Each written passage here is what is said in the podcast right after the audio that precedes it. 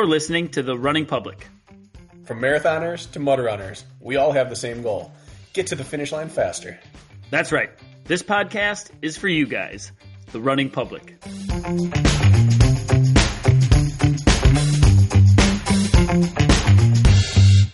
This is uh this is a little different, Jason. Um, I'm not going to say we're often the hired talent, but recently we've been the hired talent, and I feel like uh, the tide has turned today, Jason. You are the hired talent today, so to speak. How's I'm the guest.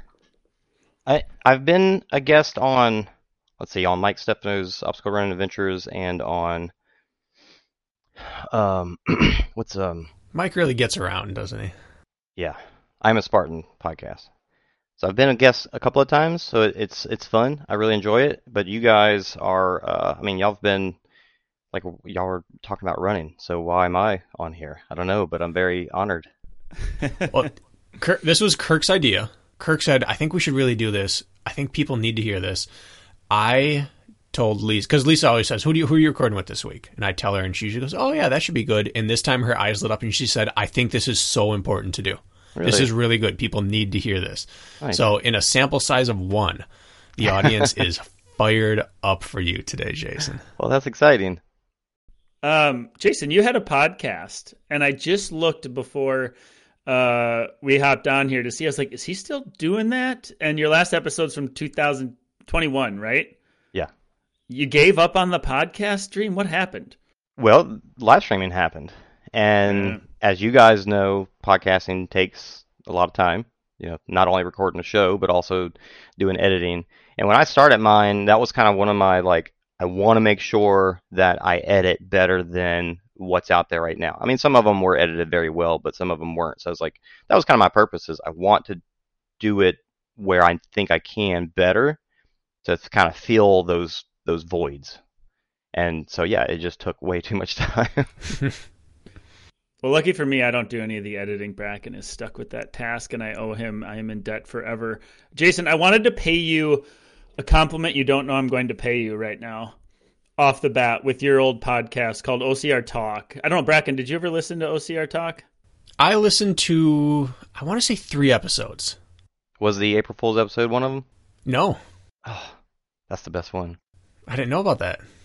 So, to shortcut you first, or cut in yeah, front yeah. of you yeah. It's important to know that Matt Davis gets always eternally frustrated with me because I do not listen to OCR podcasts unless I have a specific reason to.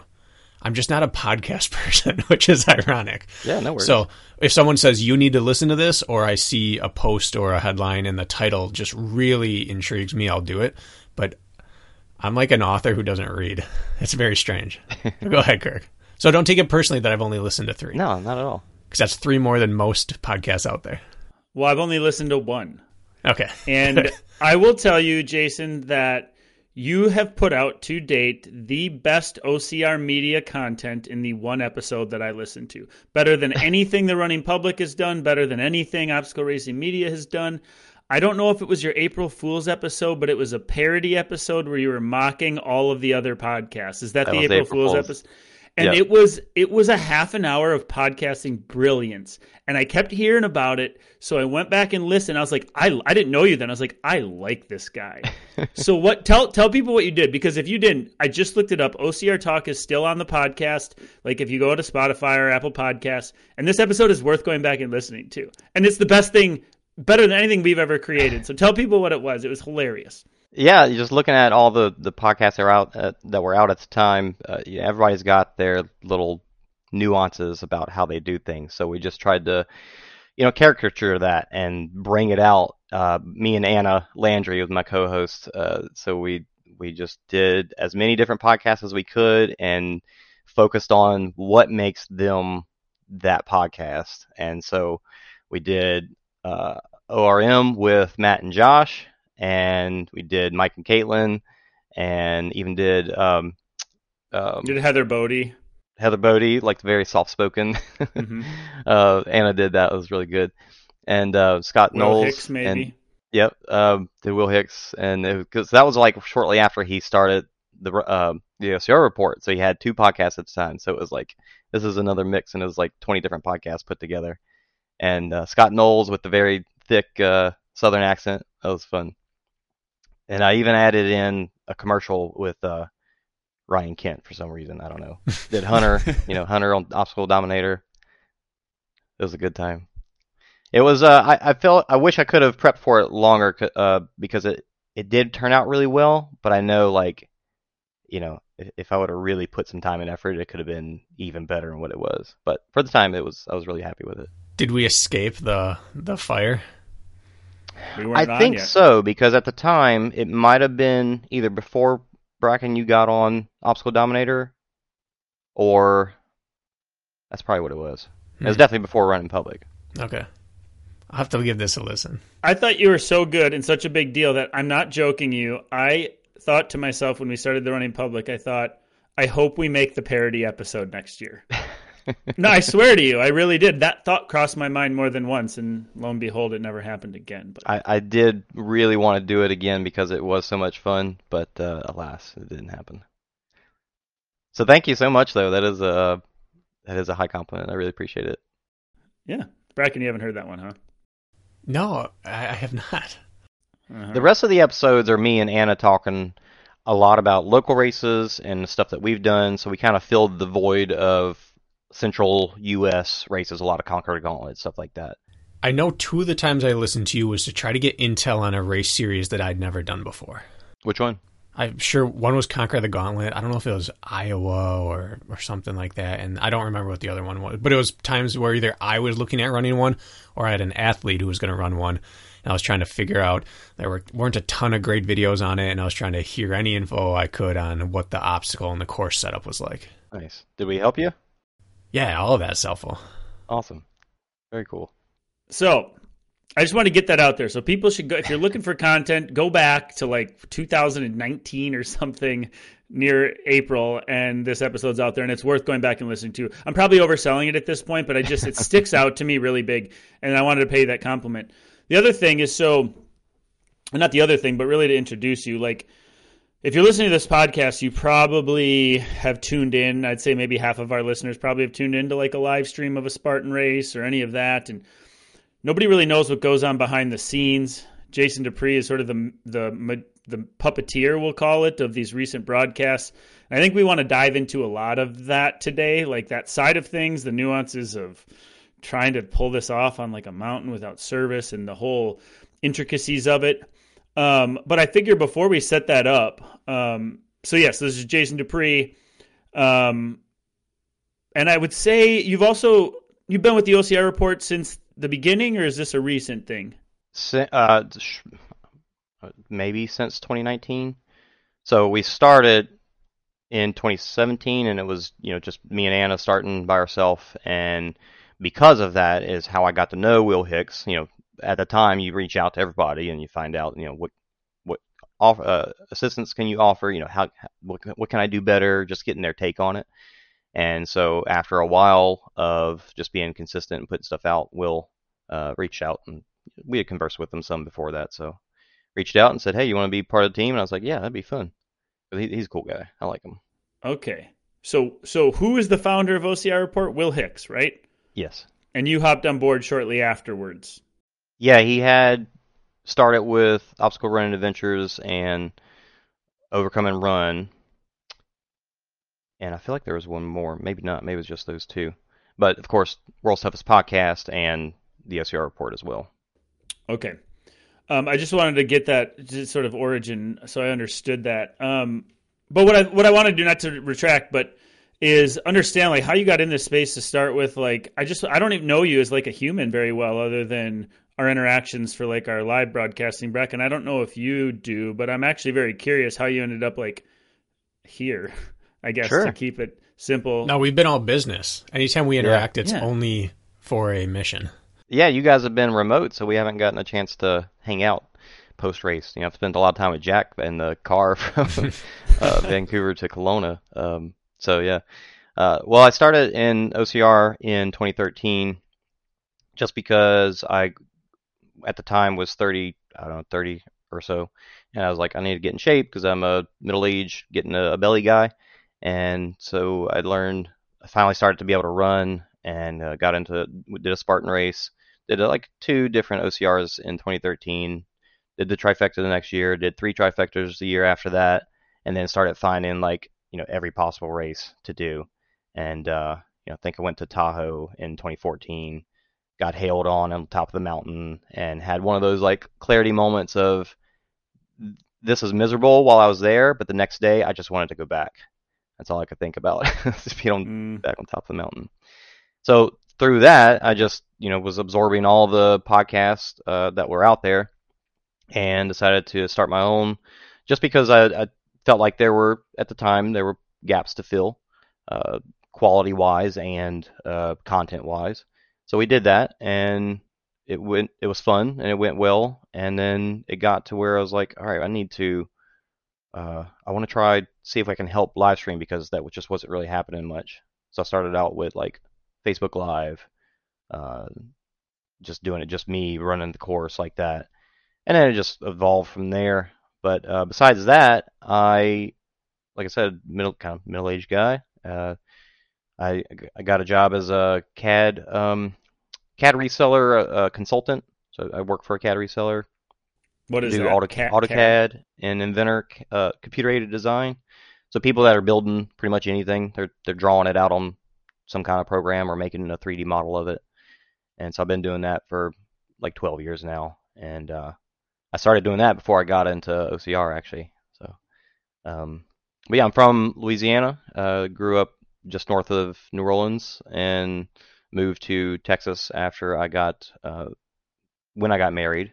Uh, met my wife at the company I work with, and uh, she was from West Texas and I was from Louisiana, and we kind of met in the middle. So, is that succinct enough?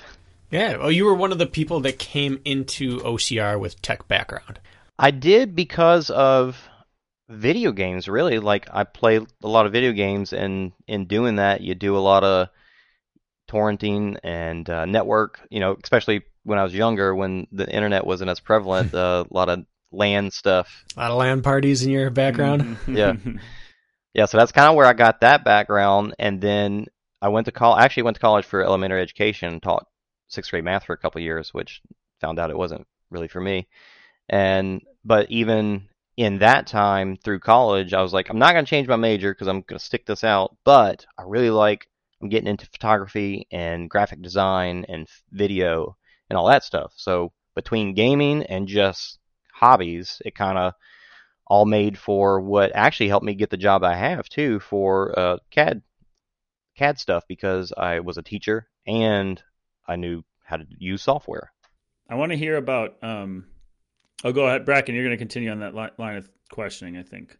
Well, just kind of wrapping up the idea that most of, I don't know if I want to say us, but I guess us, people who entered the media in some form in OCR, uh, weren't supplanted from some other form into there. It just started new. Like you said, there was a vacuum to be filled, and it was filled by whoever wanted to. And throughout the years, many of them have been washed out, and probably many more of us will be as more and more people come in with actual background in the in that arena. And you were, I think, the only one I know of that had previous tech experience before entering OCR. I could be wrong on that, but most people, like you said, didn't edit their podcasts or had very terrible video editing on their media, and you came in with a leg up in that regard.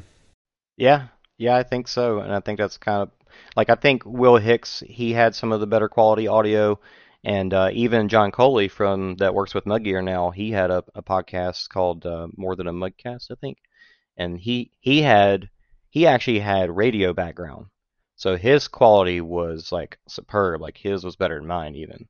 So it's I, I'm sad that he doesn't do it anymore, but uh, I know he's got a good spot where he's at now. So I think he was probably the only other one that I can think of that really did have a background that I know of. We worked with John for a number of years. He's doing good work over there. Yeah. He's good stuff. for Yeah. sure. So I guess um, I want to bridge uh, a gap between athlete Jason and production Jason. Uh, one, I don't. You don't post a ton on your social media. Um, so When- I didn't. I'm not up Well, to. when I started, I had I've had Facebook for forever, and I posted all there. But then when I started OCR Talk, I started an Instagram. I was kind of like against the Instagram at first, so I started an OCR Talk Instagram. So it was all there, and then once I stopped doing OCR talk, I went ahead and made a, a personal page. So that makes sense. So I was just trying to do my due diligence and and get to know what's been going on with you. Um, are you okay? Have you transitioned from like athlete to production, or are you still competing um, these days? Because I didn't see much on there about it, so I just want to get up to speed Yeah. on that. this year was my first year saying, okay, I'm going to stop running every you know every race I can and try and focus on this so we can really get it going because we've been doing it for a couple years now, but it's like all right, if it's really going to happen, I need to focus a little more instead of trying to do everything because I love doing everything. So yeah, I I, I did um my my competitiveness is within age group, but not even you know taking podiums or anything. But you know I've got my own competitiveness competitiveness with people in my realm, and so yeah, I did. Uh, I think I started running age group probably 2016. I think it was actually 2015 because I, I remember I said went went to Tahoe and got hailed on, and it was because I was waiting with people because we were all running together. And after that, I was like, I'm not doing this anymore. I'm not waiting on people anymore. I gotta I gotta run. Gotta go. So yeah, n- right now no no more competitiveness at the moment. Okay, that's what I figured I had seen. I just wanted to make sure that was that was tracking. My medal wall has only three medals on it this year, and they're all trail races. Huh. When normally it's like full stuff. What's what's been the pinnacle of your and we're going to get into details with this whole broadcast thing. So, but just to lay more of a foundation, what's been the pinnacle of your uh, racing career? Were you an endurance athlete before this, or were you one of those guys who started completely cold in 2013 without an endurance background, and this is this has kind of changed a little bit of the trajectory of your life, sort of thing? completely cold. Uh, my athlete athletic background is skateboarding. Did a like a year of football and you know baseball as a kid, that kind of stuff, but mostly skateboarding. And when I started running in, in my thir- early 30s, it was very apparent that I can't run fast. I don't have the lungs to run super fast for long, so you know I can, but I can bear it out. So yeah, uh, I think going to World's Toughest in 2016 uh, and working towards that, like that was my first year to do, tw- you know, 20 miles the first time ever in my life, and then World's Toughest I did 50 miles. So it was just like that was where I started to fall in love with. it. It's like okay, I can, I can keep going for a long time. So yeah, the endurance stuff is kind of taken taken my heart. Um, it's like anything multi-lap, anything long distance. Even if I fail, which I've gotten overheated and DNF multiple times, but uh, I think it was the first realization like I'm 12 hours in and I can still climb a rope or do you know a, a rig and that kind of stuff. It's Mhm. like wow, that's awesome that my body can handle this. So pinnacle wise would be this past year at World's Toughest. Uh, I I did 50 in 2016, did 50 in 2018, and and that was with being nauseous and stopping for two hours. So I was like, okay, I'm starting to get better. And then uh, 2016, I did, or I'm sorry, 2019, I did 60, and it was like running clean through 50 and then being destroyed for the next 10 miles. And then 21, yeah, last year, I was like, okay, I'm gonna go for 75, and I was able to pull it off. And I'm still not really Wow. sure how. It's impressive. Yeah. There's a turning point between 60 and 70 in there from good amount of walking to you've got to be pretty purposeful to get 75. Yeah, definitely running almost the entire time. Mm-hmm. Very slow run, but still, still running for sure. Yeah, because you can walk 50 if you do it purposefully, hmm but you can't walk 75 miles in 24 hours. Yeah. Not with obstacles. the best part about that experience was I, I started to slow down because I was drinking too much, I think, and so I was stopping to pee a lot. And I came in, and my wife was like, she was pitting for me, and she's like, "You're not gonna be able to make 75." She was just kind of, kind of like heartbroken looking. And I, I said, uh, I started picking up my pace at that point because I started stopping drinking, and I was like, "That's all right. I'm, I'm having fun. I'm running. This is all great." And then uh, the next couple laps, my pace went from like an hour 45 lap to an hour 30 and i came back in and she's like what is happening how is your pace picking up and the next lap was 127, uh, and it was like I think I can do this, and, and it just kind of had all those emotions that go along with that, Mhm. and you know starting to like break down before you even you're not even there yet, and you're just thinking about it. It was so good. That's the dream, right? Be in a long, long race and be the person who's closing and eating into time gaps. That's Yeah. that's awesome. Yeah. Well, what I'm hearing, well, we got an athlete on our hands. That's good to know. Yeah, you can't fake 75 miles you at world's toughest. nope, you cannot. Dude, I, it was really hard not to race at OCRWC. I was even signed up for the 5K, the 3K, and I had to choose not to run because there was just too much to do. Mm. Well, I think I'm understanding, like, when it comes to production here um, and that side of things uh, intertwined with like being an athlete, I think it's very important for if like it's going to be done well. I think it's important for somebody to understand the athlete and the experience in order to maybe portray it correctly for the viewer to see. And sometimes you could, you know, it would be very easy to fall short if you didn't understand the sport or what it's like to be an athlete and try to make that into something that the viewer could follow. So I think just knowing like, like you've been living as an athlete much longer than you have as like a producer, so to speak. And so it makes sense that transition. So then if we're talking about that and then we're talking like from the very beginning, Jason decides like I am going to put some content out there. Like what was that like igniter? Where did that happen? It was kind of like the podcast is like there's a, a hole that needs to be filled. There's not a lot of live streams going on. Now Spartan was doing stuff with ESPN, but that kind of stuff and, and NBC, I don't know who all they were doing it with. Tough Mudder did some, and it, that stuff kind of came and went. It's like they realized, oh, this is way too expensive, and so we're not going to do it. So it was like, okay, let's see if it's possible to do it on the cheap. And so that's where it started with, you know, just Facebook Live, running with a, a phone and doing, you know, a single single camera, no graphics and that kind of stuff, and then taking it further from there. It's like people do live streaming. How do they do it? And then starting to figure it out.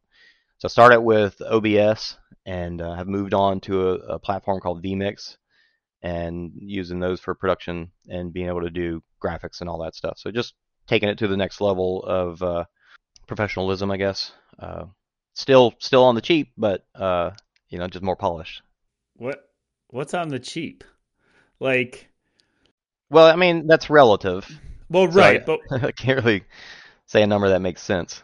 Well, right, no, but what I what I'm not asking for a number, but what I want to know is like, like I think okay, to come to where you guys are today with running rabbits, having cameras, having the back end software, all of the things like I don't even know where you're like the funding is coming from. I don't know how you guys make this thing go round on the cheap, let alone on the expensive. It's just like a very impressive endeavor, and part of it, part of it has to, I think, bring meaning to it because I'm, I'm guessing that there's also a bit of like, like you're not paying your bills with this. This is a service and a passion project For sure. above anything else, correct? Yeah, absolutely. And as we all hope, it would be wonderful if it became a full time gig one day. But uh, yeah, it's it's. I've got a full time job. It, I, I make decent money. You know, people I work with have full time jobs. We all. This is probably the only reason why it's not uh, more polished already is because we all have full time jobs that we got to take care of. The reason why I did podcasts every other week instead of every week because it's just you know time commitments. Mm. I think we're getting to the point right here where people are going to start to get a lot of questions answered.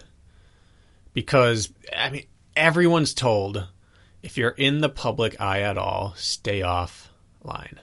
Don't read the comments. But I read the comments after every single live stream we ever do because I want to know how it's received. It's all in how you can take it, for sure. If you can't handle hearing it, then don't look. Yeah, and you I, you can't do it for your ego. You have to do it for information gathering purposes. Mm-hmm. And inherently across the board, no matter how good or mediocre or bad the production is, you hear the same things, which is either I can't believe you would put something on that I can't follow, or guys, just be happy that we have something to watch. Mm-hmm. You know, it's one of two camps, and you understand throughout there that people are either willing to put up with the stream that they get at some of these remote places or they're not. And I mm-hmm. think both sides need to hear what goes into this and why it's going in in that way. Because they were spoiled by ESPN and NBC. But there's also a reason that those productions aren't here anymore.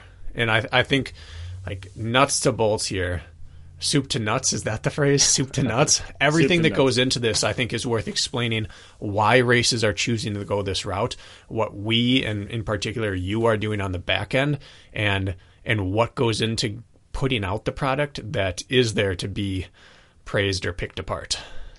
Well, I think from my knowledge, the stuff that was put on by Spartan and Tough Mudder in the past, it you know, it was a full professional satellite trucks and all mm-hmm. kinds of different devices that make it happen that we don't have and we you know, maybe never will because of how expensive that stuff is. I mean, I've heard numbers of, you know, close to $100,000 for a single race to put on a production. And you know, I don't Yep. know how realistic that is, but it, it takes a lot. A lot of people too. Well, I was there for a season of that, at least, when NBC was contracting through Transition Productions.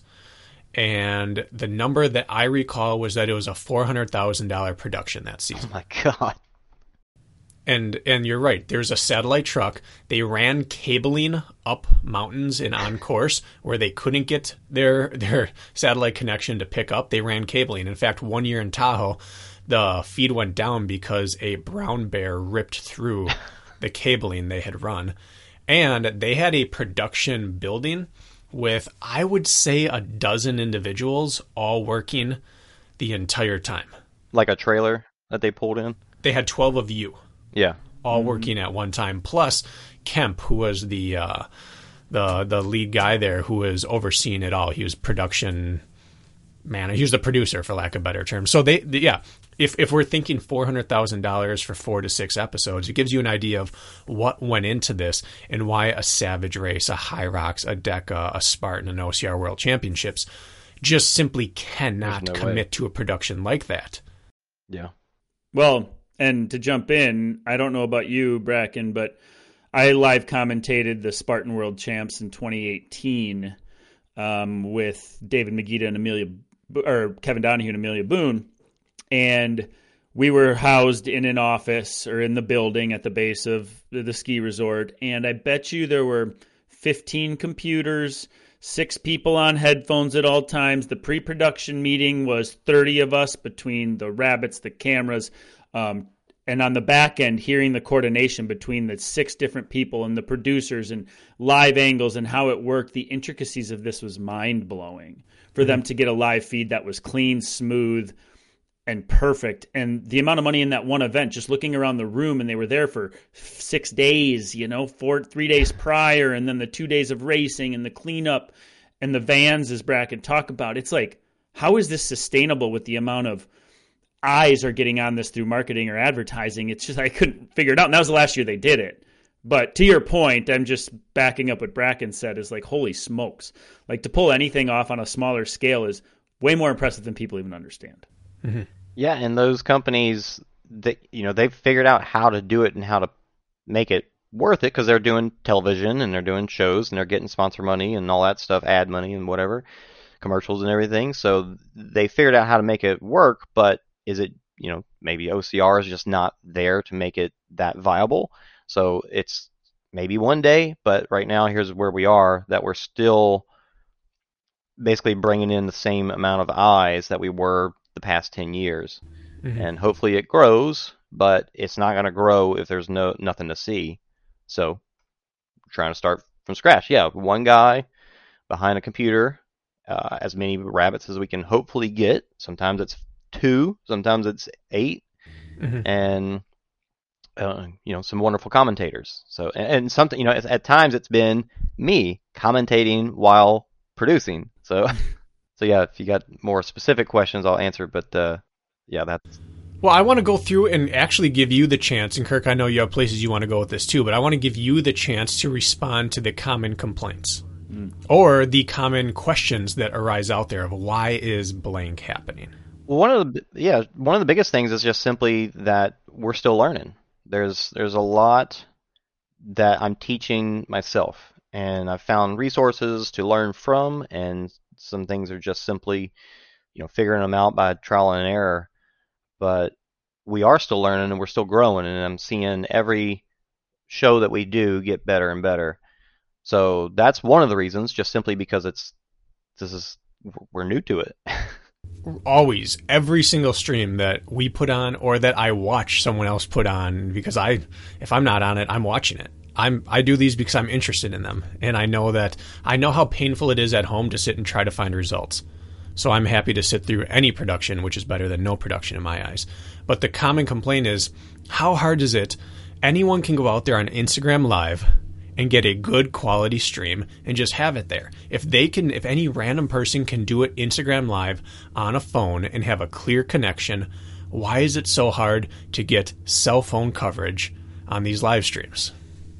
I don't know the back end of Instagram Live and or even Facebook Live and what you know. I'm pretty sure you can still do like 1080p for that, but I don't know the details behind that. But I do know that when you go from a, a phone to a platform, there's settings like latency and bitrate and all these things that if you don't get right, the data, the packets, the information doesn't have time to get to the other side and be put back together. So that's where it gets pixelated and, and looks crummy is because whatever setting is not right to, to allow data get from the phone to wherever it's going and get pieced back together in a in a proper timely manner.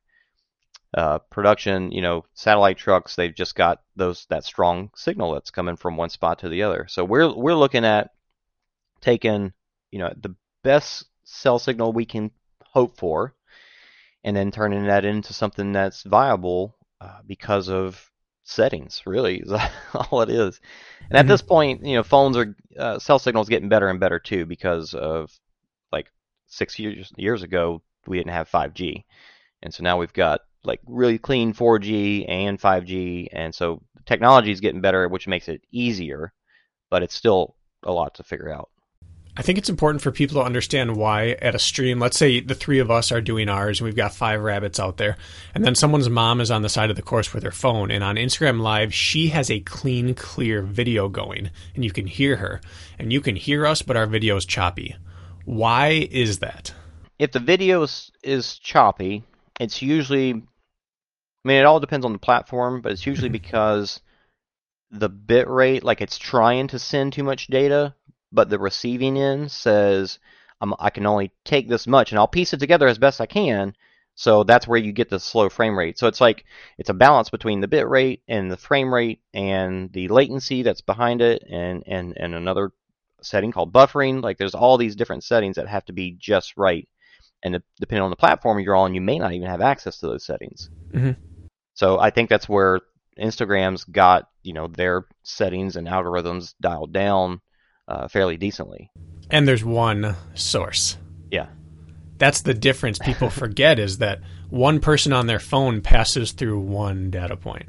Right. When you have multiple rabbits and you're sitting at the the console there and pulling them all into one, it is not the same equation anymore. Yeah, and usually, depending on the course, you don't even have internet signal uh, to plug a computer into. You know, no Wi-Fi, no Ethernet. So if you don't have either of those, you, you have to go somewhere else. You have to send the data, the, the video to a remote machine somewhere else. Now, I've found the ability to remote into a machine because it's like we did Utah and I actually produced from on site. So all the videos were coming from, and the commentators were coming from the phones to my computer on site through a cell router. And uh, because of the amount of people that Spartan pulls in, you know, 5,000 people on site, uh, it, it, it was just too much. So it while we had a decent stream, we had delays with commentators, so that caused issues there. And so I've found like it's just I don't want to rely on cell congestion because that's something I can't control. So now I'm working off of remote machines. So it's like all the data goes to a remote machine and I'm just remoting in looking at that. And it's very helpful because you don't get the issues, you don't get the cell congestion issues. You know, the phone, a single phone, is doing a decent job of sending video, but having multiple phone feeds coming into a computer and that going out to YouTube at a good quality, yeah, that that's just too much for cell congestion to handle. There's a lot flying back and forth between many devices, as it right. sounds. It it's always interesting because I I'm pretty good at refraining as far as commenting and getting into internet arguments, we will call them. Although my tendency is to go and start button heads with people, but I really have to try hard not to. Bracken kind of knows this sometimes when we get negative comments on our podcast. I, I got to hold myself back a little bit to save face.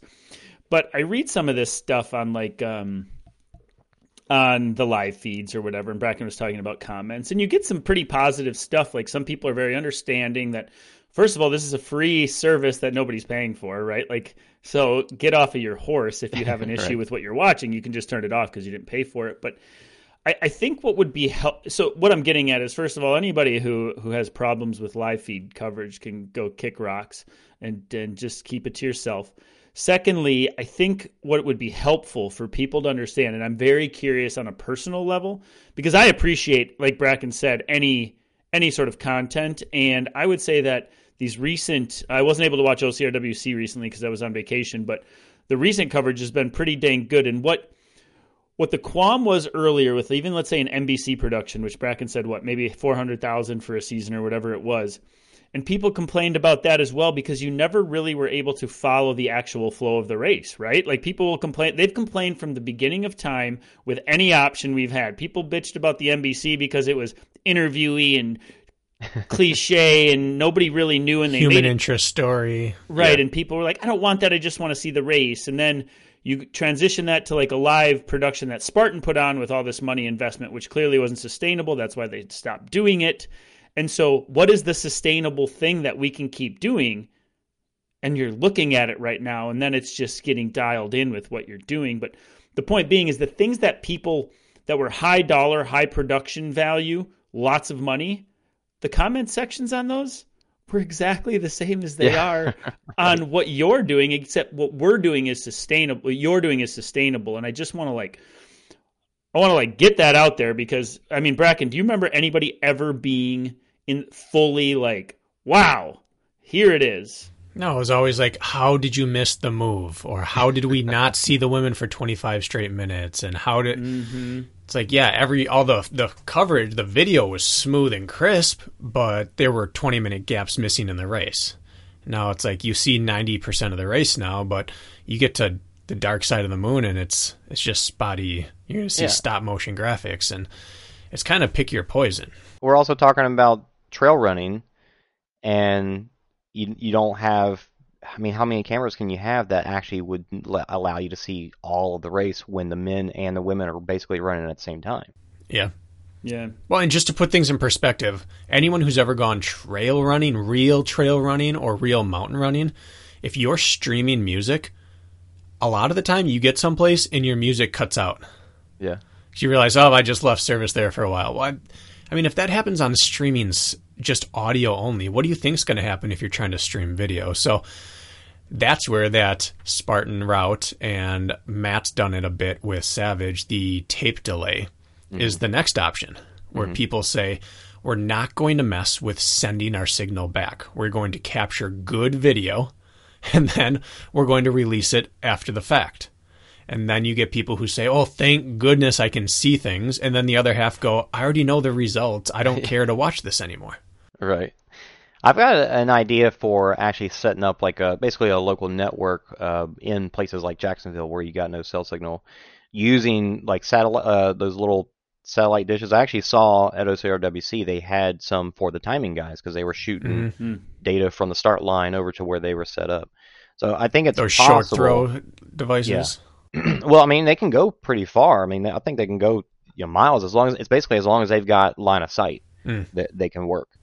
Which is an issue in OCR. yeah, absolutely. It, it, it's possible to set up some sort of local network, basically record it like it's live, mm-hmm. and then upload it. You know, drive away so you can upload it as quick as you can. Um, so I think it's possible to do that. That's the idea I've been kicking around. But I think mm-hmm. the best thing people can do is just, I mean, this would probably fix the whole world, but just be considerate. Like one of the complaints we heard about Kelowna was, I can't believe Spartan didn't get world class rabbits to this, and it's like they don't understand. They barely got their uh, their people, their staff there because of different reasons. So it's just you don't know, you never know all of the story. So why act like you do? Yeah. Well, that's the issue, right? It's the it's is the investment at the the race level. The production company, whether it's ESPN or you, not that you're the two ends of the spectrum, but that, that if it's ESPN or you, if you're not given a budget, you're not going to have the best of the best equipment and the best of the best setup, and you're not going to be able to bring the manpower. And that's really what it comes down to is when people complain, and I don't want to just have this be like a one big self defense episode, but when there's a complaint about the production company, it's really a complaint about the budget that was given to the production company. For sure. And in this day and age of endurance sports, if you don't have a very big title sponsor, your production budget comes out of your pocket. And that's what people forget. Five good rabbits? What is that? Oh yeah, travel for everybody. If you want to get them there, house them, and get them back, it's a minimum of a grand per rabbit. So five thousand dollars out of OCR World Championships pocket, Yeah. just just for the rabbits. That doesn't even count any of the other budget. More than championship money for the winner, just to get Right. people there to yeah. So the the the, the production budget is the talking point, in my opinion. At this point, we're even seeing where the races are still coming out of COVID and, and dealing with the, the the issues that came with the, the the money that they don't they had to spend or don't have or they're building back up. You know, even OCRWC just didn't have budget to get uh, a, a filmographer like they did the past years. Mhm. So just Right. even that, like they're all still recovering. So we we can't even ask them, hey, can you pay for us to do this? No, you can't do that. I found interesting that there were a couple of um, comments about like, go watch the Golden Trail series and do what they're doing. They're nailing it. And so I was like, okay, I'm gonna go watch the Golden Trail live coverage. And I went and watched it. I was like, the this isn't even as good as what this isn't as good as what we're doing. What they liked is they had little dots of athletes floating around on a map that weren't even accurate and didn't help at all. But people liked that graphic. I was like, this shit's cutting out more than anything you've done the the camera work was spotty. We missed 30 minute sections of the race, way more than anything that's ever happened in a Spartan. But I think because they were flashing this stupid little graphic with these dots resembling each athlete, people thought that they were kept up to date. And the funny thing about it was that 99% of the time those dots weren't accurate and the announcers had to correct what was going on anyways. And so point being I was like, man, people just it's funny on the little things that they grasp that they think is like this high like do you want to slap a meaningless graphic on we can do that, but it's not going to add value. I just thought it was like very ironic how people like how the human mind works and how they like pick and choose what's important. It was just kind of interesting to me. And they forget that there are two Golden Trail Series productions. There's their live production, and then there's their post production. Hmm. And and so the the live is you get what you get. When John did his most recent one, where he won in Norway, He's hardly on there. we didn't see him in the lead. Uh-uh. we saw them get to the top of the mountain, and I was so excited to see him run this technical descent and then the swampy areas that they talked about, and we didn't see it. It was just 45 minutes of the race missing. That was it. But the other that they've put on the Golden Trail World Series, their episodes they put out are super crisp and clean, but you don't get a full race out of that. But even watching that, the microphone that that uh, the guy with white hair who is their host that he's holding at the beginning is bigger than the budget that was given for any race I've been on this year. so, like, yeah, is it nice that they're sponsored by Salomon? Yeah, that that helps a little bit there. Yeah, in those races, when I see them, it's like, sweet, they got a camera at the finish line, but that's, I, don't, I, I mean, that's cool, but I want to see the rest of the race too. And they hmm. always get the start. They always get them running up into the mountains, and then there's someone at the top, and then they start down, and then they catch them at the finish. Is that a whole lot different than what happened? Like everyone runs into signal issues at some point. If you're not a, let's say, five digit minimum, I mean, let's say 20 grand for a race. If you're not talking 20 grand product, production budget minimum, you're going to hit constant cell coverage issues, and 20 grand is probably scraping the barrel for what you could expect to actually have uh, the dead spots taken care of. Yeah, I actually got to play with a couple of uh, live view devices, which are, are not cheap. They're not crazy expensive, but they're not cheap, and found they can they can help. I think, and we're looking into possibly getting some mm-hmm. of those at some point. But right now, I feel like I'm I'm starting to dial in all those settings and be able to like even post OCRWC. I saw a setting that's like, oh wow, I didn't think to change that one because I didn't I hadn't learned about it yet, and I think it'll make a big difference. So. Mm-hmm.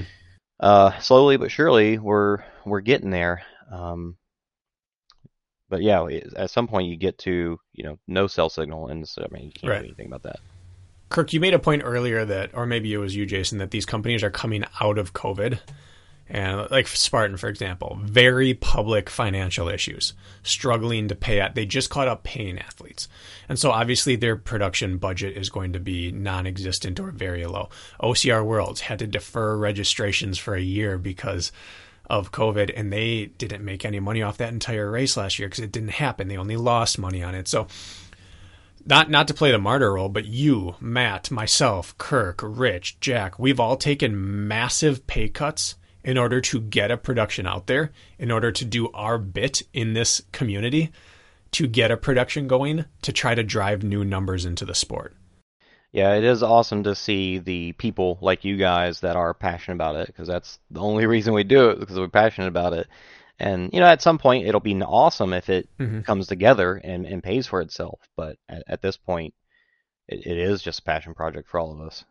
Like for example, just Kirk and I, because I can't speak to what you make off of it, but what Kirk and I are doing right now is probably between one third and one fifth of what we would charge in a normal circumstance. But this is the only way that the race is going to get out there to anyone's eyes, and it's the only way you're going to get new eyes on it is to have a product out there that people can watch. And you're doing the same thing, and Matt's doing the same thing, and Will's doing the same thing. Everyone here is taking a pay cut to bring you this product in order to try to help the sport grow, and that's I think that's the important part. We all want it to grow so that we can put on a real legit production. Yeah. But right now, everyone's kind of doing it almost as charity. Like OCR got rocked by COVID, so let's do yeah. what we can do to help the sport get healthy again.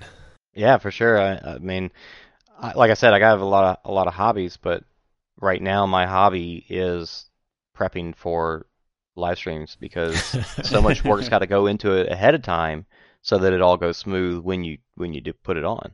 What do you think? Uh, what do you think your hourly rate is? Like negative ten dollars an hour, negative twenty dollars an hour. what do you What do you think it comes out to when it's all said and done?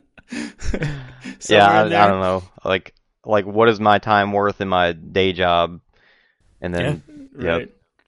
Um, uh, yeah so here's what I want to do because it's easy. It's easy to get you know negative Nancy and start harping on people who are assholes on the internet. That's easy to do. That's cheap. But I wanted to do a little bit of that because I had to. but what I want to what I want to pivot to is a very personal curiosity of mine with this whole production uh, situation, and then I think this is going to spur questions along the way. But okay, there's two sides of this that I want to dive into. But Jason OCR report gets let's call it in quotes, hired to put on a live production. Green light. Start the process for me from what the working pieces are, moving pieces from like, okay, we're going to do this to everything from like contacting talent to getting on court. Like, what's all involved? Like, the steps of the process before you hit go live. Like, what all is involved in the lead up is what I really want to know. The creation of the production itself uh, from a software side and a hardware side is one of the big pieces. Um, so a lot of a lot of stuff usually happen all at the same time. You know, working on graphics and stuff uh, while contacting people to you know talent mm-hmm. uh, is all happening together. But that's one of the big pieces. Is I've got a piece of software and I want to have these different um, graphics in it, and I want to be able to have to do shortcuts or uh, create triggers so that things happen automatically. So all that setup. So like for OCRWC, you see uh, a video play, or we've got an opening screen, then a video plays, and then a title screen shows, and then it cuts to a camera, and so all like that kind of stuff can happen uh, basically automatically. So you you trigger one event and then it triggers a bunch of other events. So you kind of tie that stuff together. So working through that kind of stuff. So on the back end, you're programming the software to play to to perform a certain way whatever Yeah. you're, based on what you're looking to achieve. Yeah, and then if you've got a graphic like we did, I did obstacle graphic and the timers. So having shortcuts so that that stuff is quickly accessible, and you know you hit a button and it shows what you want it to show. You know it's the same graphic, but it's got different text in it. So I need a button that does that. Uh, so setting up all those shortcuts, all those buttons. Um, and, let's see what else. There's there's so much to it. Um, so how much how much time like would you say so you get the green light just because this is at home on your computer right like you're using you're able to use these hubs the these servers from home and get everything set up like before you get on the plane let's say between phone calls emails um, setting all this stuff up on the back end let's say your inaugural race right? Because eventually you'll get into a flow and i assume you'll your time Right. will get more efficient but like how much time do you think you're putting in whether it's sleepless nights or thinking about this crap or answering questions? What do you think before a race? Just guess on top of your day job. I mean, in the month leading up to it, if if I'm putting in 40 hours a week at my day job, probably another 40 hours or more. I don't I don't know. Like, a lot what do you pay yourself per hour for this jason I mean, I pay myself with my day job money, I guess. So I knew the answer to that. Okay. I just wanted frame of reference as to how much time it takes to go into the setup there. yeah, and we are getting starting to see a flow already. You know, we've done a few Spartan races, so I've got that that production already set up that I can just tweak. And actually, I use a lot of the graphics that I used from OCRWC last year for this one, and just tweaked them a little bit. You know, added this piece to it or that piece, and and you made it look a little different. So just like in even graphic design, year over year, you it, it gets gets easier because you are working off of previous work. So that is slowly happening. Uh, I'm feeling more and more prepared with each race that happens. It's like, okay, I've I've thought through everything because I've done it a few times already, and I've written it down, and I've made notes and processes to follow, and that kind of stuff. So we're getting there, but it does take a hell of a lot of time. Stick me on a computer and make me do that nerdy stuff would drive me crazy. So I uh, thank you for your Yes. service there. Oh, you're welcome. But then there's that, and there's contacting the, the talent, which is a mix of you know me and Will contacting people. Uh, I feel like I did. I got to. I'm, I'm making more and more uh, relationships with different people within the companies, so it's getting easier to schedule that stuff. You know, getting to know you guys and being able to just send you a quick message is is nice uh, instead of having to do introductions and all that stuff. Um, and then with the companies themselves having an in with somebody that you know we can talk to and say, okay, we can do this. Here's where you're going to set up and all that kind of stuff. So talent wise, like I know, you know, like who's ready, who's available, who likes doing it, who's good who's not. Like we're still slowly learning that piece too, but yeah, that's a huge part of it. And then after that, you've got the prep once you get on site. So you've prepped all this getting leading up to it, and then you get on site and you've got to test it to make sure that what you prepped ahead of time works in that environment. Because at home on my own network is one thing, but in on the mountain on their Wi-Fi or on their whatever, and, and on my device, you know, it's it's going to be different. So, did did the shortcuts that I set up carry over to this new environment? You know, that all that good stuff. And, and we've been doing that. You you talked about how many days before, like a, a week or, or four, at least four days of, of the production teams, those big production teams being on site. I'm again day job, so I'm flying in, taking off on Friday, flying in the night before, trying to get eight hours or more for that day of prep, so that I'm ready to go for Saturday. So one day on site, if at best. And that's actually me and uh, David went for one of the, our, our first tests with Spartan to uh, New York and did uh, the race there. But my flight got canceled the night before, so I had to fly in the next day. So I, I did, and it got delayed, so I ended up not getting on site until like 6:30 p.m. So I barely got any prep, and it went really bad. I mean, we didn't we didn't show it because it was just not worth showing. it was Uh, very disheartening, but we learned a lot from it, and and Spartan still wanted to work with us, so we are like, sweet, and we kept going. I want to know when you mention showing up on site and the things that are done. Now, what people don't see behind the scenes, for example, is we'll have like a pre-production meeting the night before. Brack and me, let's say David Magida, will hop on. We'll make sure connections clear. We'll see the back end. You'll start running your the streams through everything, seeing if there's a delay, which we often deal with, which is interesting for conversation's sake. Figuring out the points and like little suggestions that people would never even think about. Like Bracken had a a, a really brilliant one that you I think has probably been done every every race now, and it's like, all right, well, if we have cell phones and everybody has different carriers, and cell phones are newer and older and get better and worse service, well, you got to go out on course with your cell phone and find out where where you get service and where you don't, and put this rabbit here and this one there because you're literally so grassroots that you're like working with like individual preferences out there. Like every little thing is sort of thought about as far as getting like the best picture possible and the best like not only it's it's not like people are coming out and just like like okay go chase them around and see what happens like there's a lot of thought like put into all that even right Yeah, unfortunately, sometimes it does still turn into, all right, just go out and chase them around because the people that can't make it there for a full day ahead of time, you know, we had in Utah, yeah, in Utah, we had Steve Hammond and Jack Bauer, and they were both there the day before, but Jack got there late. Steve had other obligations he had to deal with, so he had time to test, but it wasn't all day. And Mhm. then the next morning, they had uh, their rabbit that showed up, and Robert Killian showed up and and rabbited for us at like out of the blue. I didn't know he was going to do it until 30 minutes before the race started. So it's like you know, sometimes that's you just got to roll with what you got, and so you can't test everybody's phones.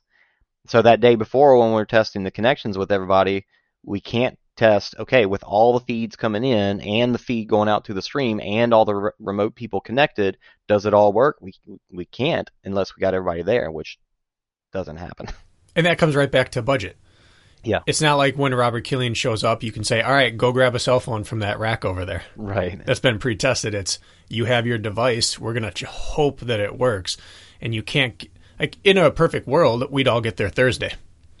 Yeah. You know, we'd we'd all get there Thursday. We'd pass out devices. We'd all run the entire course while streaming, testing things. You'd have a a, a a map where you'd be marking red or green or yellow on every single phone stream, and you'd have this plan of attack. But again, you can't get people there on Thursday because everyone has a day job unless you can pay them enough that they can take a day off of work and not lose significant money. And you can't pay them that if there's not a production budget. So it all keeps coming back to what is invested into the production from whoever is requesting there to be a production. Yep. That's that's what it takes. Is Because there's a lot of great ideas, but mm-hmm. the ideas don't matter if there's not the funds there to support it. Yeah, and I think one of the things that I really bring to the table is my troubleshooting skills. That basically is my day job as far as a, a consultant for software is troubleshooting. So I do it decently well, and so when we get on site and all these things are just getting tested and something goes wrong, you, you got to troubleshoot it and figure it out. So we've run into some pretty crazy issues, and I've been able to work through those and it kind of blows me away sometimes whenever something happens and it, and I get it working. Because sometimes it's a it's a checkbox that you forgot about, but sometimes it's something that is basically out of your control, and figuring out a way around it. And so that's that's where I, I like troubleshooting sucks so much when you just like I can't figure it out, and then when you get it, it's like it's kind of like kind of like uh, endurance racing. You you struggle, struggle, struggle for so long, and then you get done, and then you've got this big glory moment uh, that makes it all worth it. yeah you um you keep your cool. I would say just your delivery right now is how like let's say like we had like maybe one of the intros not run properly or something one of the times or whatever and like you are i wouldn't know if you were at the spa or you're at a stressful production. You are just like cool as a cucumber. Is that your demeanor always like i haven't seen you stressed yet and these are like pretty high stress situations on the back end are you faking it or is that for real no, that's that's that's me. I, I've kind of learned. I think just growing up, I didn't like being, I didn't like being sad. So I've kind of learned like, oh, i love being sad I- this is my favorite He was real emo. I take my eyeliner off for these recordings. my my way to deal with it was simply, uh, you know, I, I can't control what's out of my circumstances, so I'm just gonna take it as it comes. And uh, but you, I've I've got a demeanor that is here instead of a broad spectrum, so I I get really excited about stuff, but it's not like some people. Some people get crazy excited, but then they've got these really deep uh, depression moments. You know, so I've got I've I've narrowed it down. Like I like being here because it keeps me from being a, a wild person, as some people are. Mm-hmm. So it helps. Yeah. We hear about the question about drones a lot. Can't drones just solve all of this? they can follow athletes up the mountain. They can keep up down the mountain. You don't need uh, their they don't need to be looking at their foot placement, and so they can keep the camera right where they want it. They can go through technical terrain, smooth terrain. They can follow over a swim. They can do all these things. Uh, so just, I guess, freewheel on drones for a little bit here. Give the people some drone info. I haven't looked into drones enough. I, I know about them and I know kind of what they're capable of, but I, that's one area that I still have yet to explore. So I, I think it will, it can help, but I know there's going to be a lot to figure out to make it work properly. But I've also know that what we've seen from drones before, you still get same issues. People saying, uh, "I can't tell who that is," and then you know the drone's way too high, or or the drone's flying too close to the athletes. You know, just all kinds of different uh, reasons Mhm. people complain about it. But I know drone operators. You know, people have to have licenses to be able to do that, and those people's times are not cheap either. hmm And so at, this moment, I feel like I've only talked to one person, and I'm I can't remember who it is for the life of me, uh, who does drone stuff and would be willing to basically you know put their time in like we are. So there might be some you know if there's anybody out there listening that is into drones and loves um, OCR and you have a passion for it, uh, get in touch with us and we'll we'll try it out. But that drones footage has got to go. Yeah, I think their technology is pretty good to where their the cameras on the drones can get back to whatever device it's streaming to, and then you got to send it out from there. So Yeah. I don't I don't know what that looks like yet because I haven't dug into it.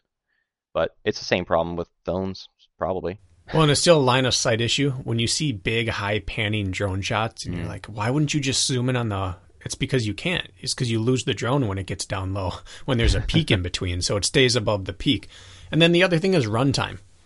Runtime is not super long on these these really high tech drones, and so you have to have waypoints up there where your one person goes and drops down and gets a new battery, while the next one picks up and it again comes right back down to what's your budget.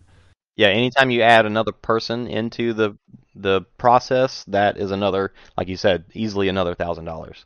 Well, and drone operators are essentially the going rate is somewhat comparable to wedding photographers or videographers.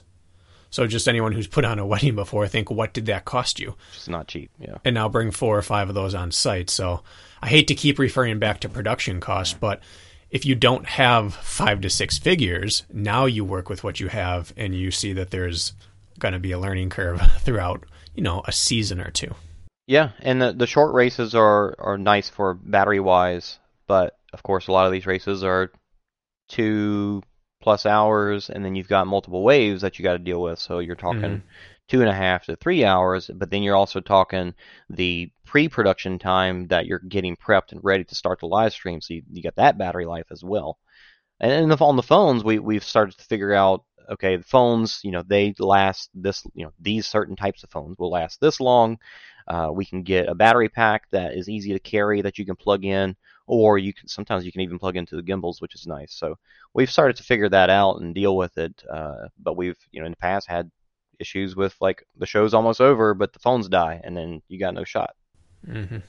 This may be a dumb question that I should know the answer to, but and I, if you're comfortable answering it, of course. But where where does the OCR reports budget come from? Like, where does the budget for any of this come from? Like, I'm trying to figure it out, and I don't have an answer. Like, where does that where does that even come from? I mean, it's it's me and Will's day jobs. That's you know we. I mean, anything that is not um, we haven't gotten any sponsors yet, so it's just because we love it and we're having fun doing it. Budget comes from your bank account. yeah. Well, now I feel terrible about cashing the check. Same. We've never. has it been? Has that been the case with OCR report since the beginning? I think so, and uh, know we're we're we're ready to start. Like okay, we feel like we've got a good product. We we're ready to start trying to bring in sponsors, and so now we're starting to see like how does all that work? Because we've never done it before, so we're starting to figure that piece out too. Uh, because especially with working with a race brand, they've got their own sponsors, so mm-hmm. you can't compete with their sponsors if they want to work with you. And so there's a whole deal to that that we're just starting to dip our toes into. Well, it's just like hearing that, knowing okay, the budget comes from your and Will's, let's say, bank accounts, um, and here you are putting on a production with the goal of growing something. There's always sacrifice in the beginning, financial sacrifice, and all, Bracken and I went through the same thing before we started to monetize the podcast through our training plan and things like that. Um, net net negatives, big time. Um, but point being, obviously, we know there's a goal here, but the fact that this is a I think people look at something like the OCR report, or maybe Obstacle Racing Media, or any of the other competitors out there, and think like, "Oh, this is like a it's a company who has funds and is is supported somehow by what they just don't know. They don't think about it. Like, mm-hmm. no, people, these are like if I were you, I'd be telling everybody this is coming out of my bank account and asking for help left and right. Like, people got to know, right? And I just think that there's a like this sport is grassroots. We want it to grow. It's still in like the grassroots guerrilla marketing phase, really. Yeah. And so productions like this are happening because you're making a sacrifice in your own personal life to put something out for the people of the OCR community. And I just think that's very, very commendable. I did not know that. I assumed that there was some way that there was being support through the for the OCR report. It just it makes this even more impactful, to be honest. For me, it does, anyways, and it does make me feel kind of like a jerk now, Bracken. You're right. well, you know, the OCR report is a company. Like Will Correct. made a, a, legit company for it, so he's got that that back end side of it.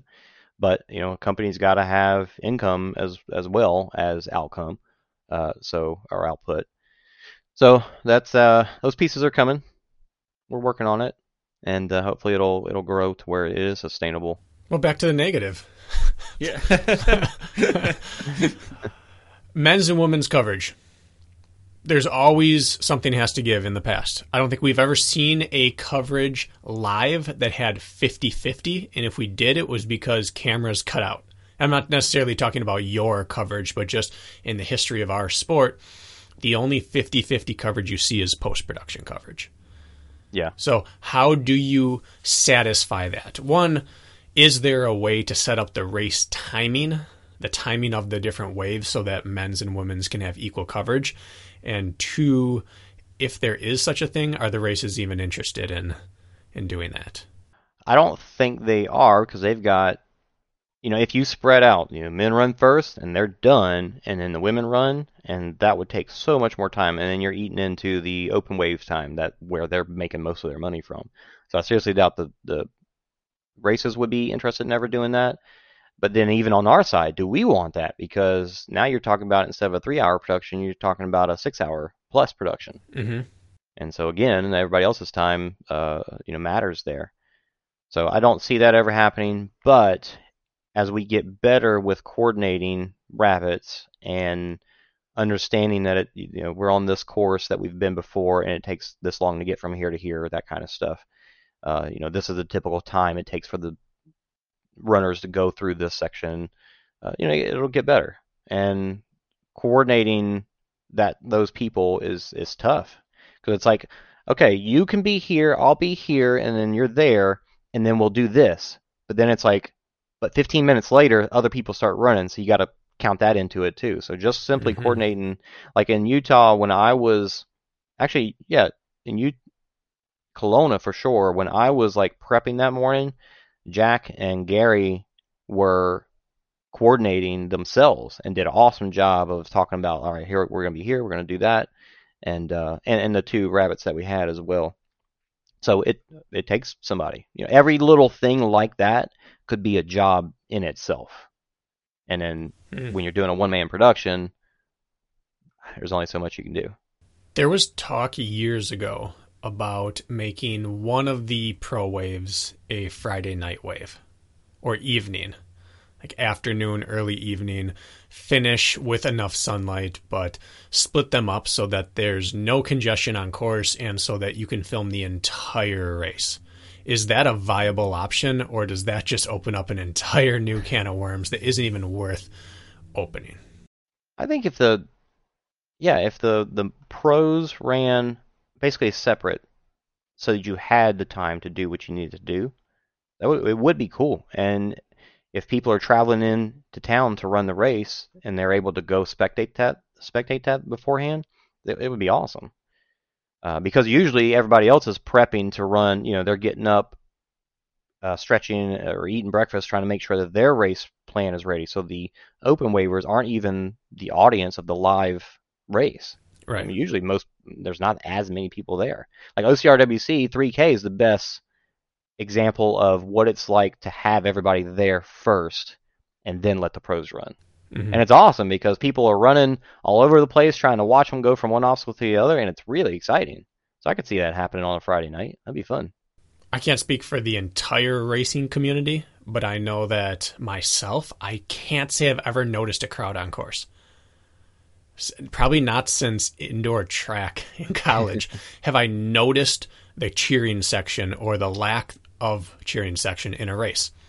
In a mountain race, you don't expect it. On a trail Yeah. race, you don't. Yeah, you might run through the festival grounds and maybe notice some people, but if there were no, if there was no one there on a Friday afternoon, or if they were all there doing their obstacle briefing and picking up their packets, I don't think it would change the pro experience one bit. Yeah, that's that's definitely fair to say. It's possible. They might hate that idea. Knowing this industry, industry in quotes, as you're starting to learn it right now, Jason, you look back on Spartan's production, and it was these high end NBC productions that aired on NBC Sports and NBC, their actual main channel at times. Then they went to this ESPN format where they put out this live production that was four hours long, and then it got cut up for a show on ESPN. Then you look at Spartan going to their own format where it was tape delay, where they would put out a product sometimes two to six weeks later, and we already knew it happened, but you go back and put together a clean 30 minute video. Heck, Spartan did this at San Luis Obispo already this year in March. yeah. And then they just dropped it like that. We're just dropping this. What what do you think the reason is for them being all over the place with their approach? Because there's been zero consistency from Spartan over the years at all. We get a season of this, we get a, a season of that, we get a season where they try two or three different things. Um, what the heck is going on, man? Why is that happening in your eyes? Budget. All It's- budget? It's the the team that puts that on being told you you can you can do this or you can't do this because we're not giving you that that amount of money. You know, somebody at the top is is, is saying here's how much mon- much money we're willing to spend or how much we have and we got to divvy it out in different places. So I think maybe they were hoping that it would really take off on the ESPN stuff and and maybe it, they didn't feel like what they got out of it was worth it. Understandably so because it's so expensive. But even the tape delayed stuff, they're just like, I think we'd rather put our eggs into the basket of uh, marketing for the open waivers instead of showing the, the elites. Somebody's making that decision. Somebody's saying, no, we don't want to do that anymore. Okay. And then hence the opportunity for you right Yeah. now. Opening it Yeah. up. So it's all right. And if and if the consistency is an OP, OCR report broadcast that continues to get tweaked and on some courses service is going to be great. Give us a flat course near the city and maybe we actually have perfectly clean eyes on everything the whole way. Wouldn't that be nice? But this mountain series is just tough on that, but um, it op- it's opened the door for you, which is actually a really nice opportunity. If we could get something consistent like this to be this year and then next year, and the viewer knows what to expect instead of being thrown something different every damn time. That's part of mm-hmm. the problem with the bitching is once somebody accepts and gets used to what's happening, like if we could just get damn consistency, which is what you're trying to do, I think this would be a really dang good thing on a product that's only going to continue to get tweaked better and better. My question following that up is we talk about now i really like the tape delays i like a nice clean product i, I want my i'd pick live first every day all day. But i like these clean things because they kind of st- withstand the test of time. I'll go back and watch a 30 minute production that happened two years ago but i'm probably not going to go back and watch a three hour live stream of something that happened two years ago So to make that jump with the footage that you guys are taking or you have, is it possible to make a post production? Is it anything you've thought about? And if so, what would be the time and well, we, we've been talking plenty of money and budget, but what would be the time resources for something like that to happen? Is that in the realm of possibility to scoop up both ends or no? Yeah, we definitely been thinking a lot about how where where do you know legit sports put their efforts and it seems like they have it all. They've got the live show, and then they've got this like uh, I like to think about F1. They have you know amazing coverage, and but then they've also got Netflix coming in doing these amazing post production shows uh, that are you can really tell a story with that as opposed to just watching the race. And so it's it's possible, and it's definitely worth it. But I think anybody, I think the post production side of it is it's already there and it's built up. People know how to go shoot video, edit it, and then put some music to it and then turn it into a thing. That's not hard. Even in this realm, people know how to do it. We've got Video Will that worked for us at OCRWC. He's going to be putting out a lot of great content from OCRWC. So that piece is already there. I'm not really worried about making that happen. So I'm focused on the live streaming side of it only because it's not being done well yet. So we could take what we have and turn it into a post production thing, but you're still going to get the same quality of feed that we get uh, during the live feed. And like OCRWC last year, I did create a highlight reel basically. So just like all the like you know shots of people doing obstacles and looking cool, and uh, and, and that was cool. And I'm gonna do that again this year. But you know, time commitment wise, like Will Raymond is a video will. He's he's like me. He does his free time is basically spent either exercising or editing videos because he loves it so much. Is there a middle ground? Is there some sort of video capture you can do on site with the minimum turnaround time so that it's not live but it's same day and you get some like kind of like you talked about quick get off site and load it up is there a way to get 100% video capture rate without choppiness and get it up with such a, a small delay that it satisfies people as in i'm going to get up at noon and watch this saturday race rather than 6 a.m but i also have this awesome product i can watch on the treadmill for the next 12 months. I think it's possible but you do have to you would have to build out a, a local network to do it. Because if you're going to film it like it's live so that you don't have to edit because that's what takes the longest is the editing side of it. So if you film it like it's live and then you go upload it afterwards, it wouldn't be that bad, but you have to have routers and a network to connect to so that the video feeds can get back to the production machine. And so it all depends on the venue. What if you didn't film it like it was live? What if you had either one phenomenal rabbit or one camera that you passed off to very capable rabbits and had one stream of conscious, one long stream of the entire race, and you slap them up in split screen. And then you lose um, all the graphics. Correct. Uh, and the commentary, even. So, yeah, you, you got to sacrifice somewhere. So it'd either be triple the delay, as in then you throw it up with us in a room and we commentate it live to us, and that goes live from there. You could. Or hmm, as I'm saying it out loud, I'm not sure. But if you got two, if you got two cameras, one on the men, one on the women, you still got to edit it so you show it. You know, I mean, unless you're going to show them back to back, and then you're talking about four hours instead of two hours. Or split screen. That's only one yeah. camera on the lead woman and one camera on the lead man, and it doesn't tell the story of the rest of the race. So then you got at least two cameras per gender, ideally three, and then you take all that footage and cut it in and out, and then you're looking at like your mind's starting to spin. Like, how would we put this into a coherent flow? This is sounding quickly? bad as we talk about it. That's what I... you, you build out your local system then. Yeah. Is there a difference then if you build that out to streaming it live versus film it like you're streaming it and then put it out shortly after. Is there a difference to that or no? In terms of what audience will see? You you could have better cameras that way. Um, you know, you could have some some more static cameras that have better quality. Okay. Uh, because it's being it's basically it all gets recorded locally, but anything Yeah, if you're if you're like if you're streaming from a phone even, if you're hitting that local network, then that quality is going to be much better than going out over cell signal. So it's possible, but it's more it would be more it would make more sense to have like stationed cameras instead of a camera that follows the whole way because that in these races inevitably the the distance is going to be too far to have uh, a network that can build out along the whole course. That's just not feasible. Are there portable mini networks that could be in a hydration pack? That's kind of actually where the LiveU stuff where it works. They actually use multiple uh, SIM cards or multiple um, cell modems that they hook up to, and then they do what's called cellular bonding, and they mm-hmm. bring those connections together to get a better feed out of it. So I know some even some of the trail races and stuff have used those devices, but those devices cost a little bit themselves, and then you've got the ongoing data that you've got to pay for too. And you can't go uh, one weekend on or month to month or kind of thing. It's just you turn it on, it's on. Right. Yep. So what would an investment take? Let's say there's a anonymous listener who wanted to just like bankroll you for 2023.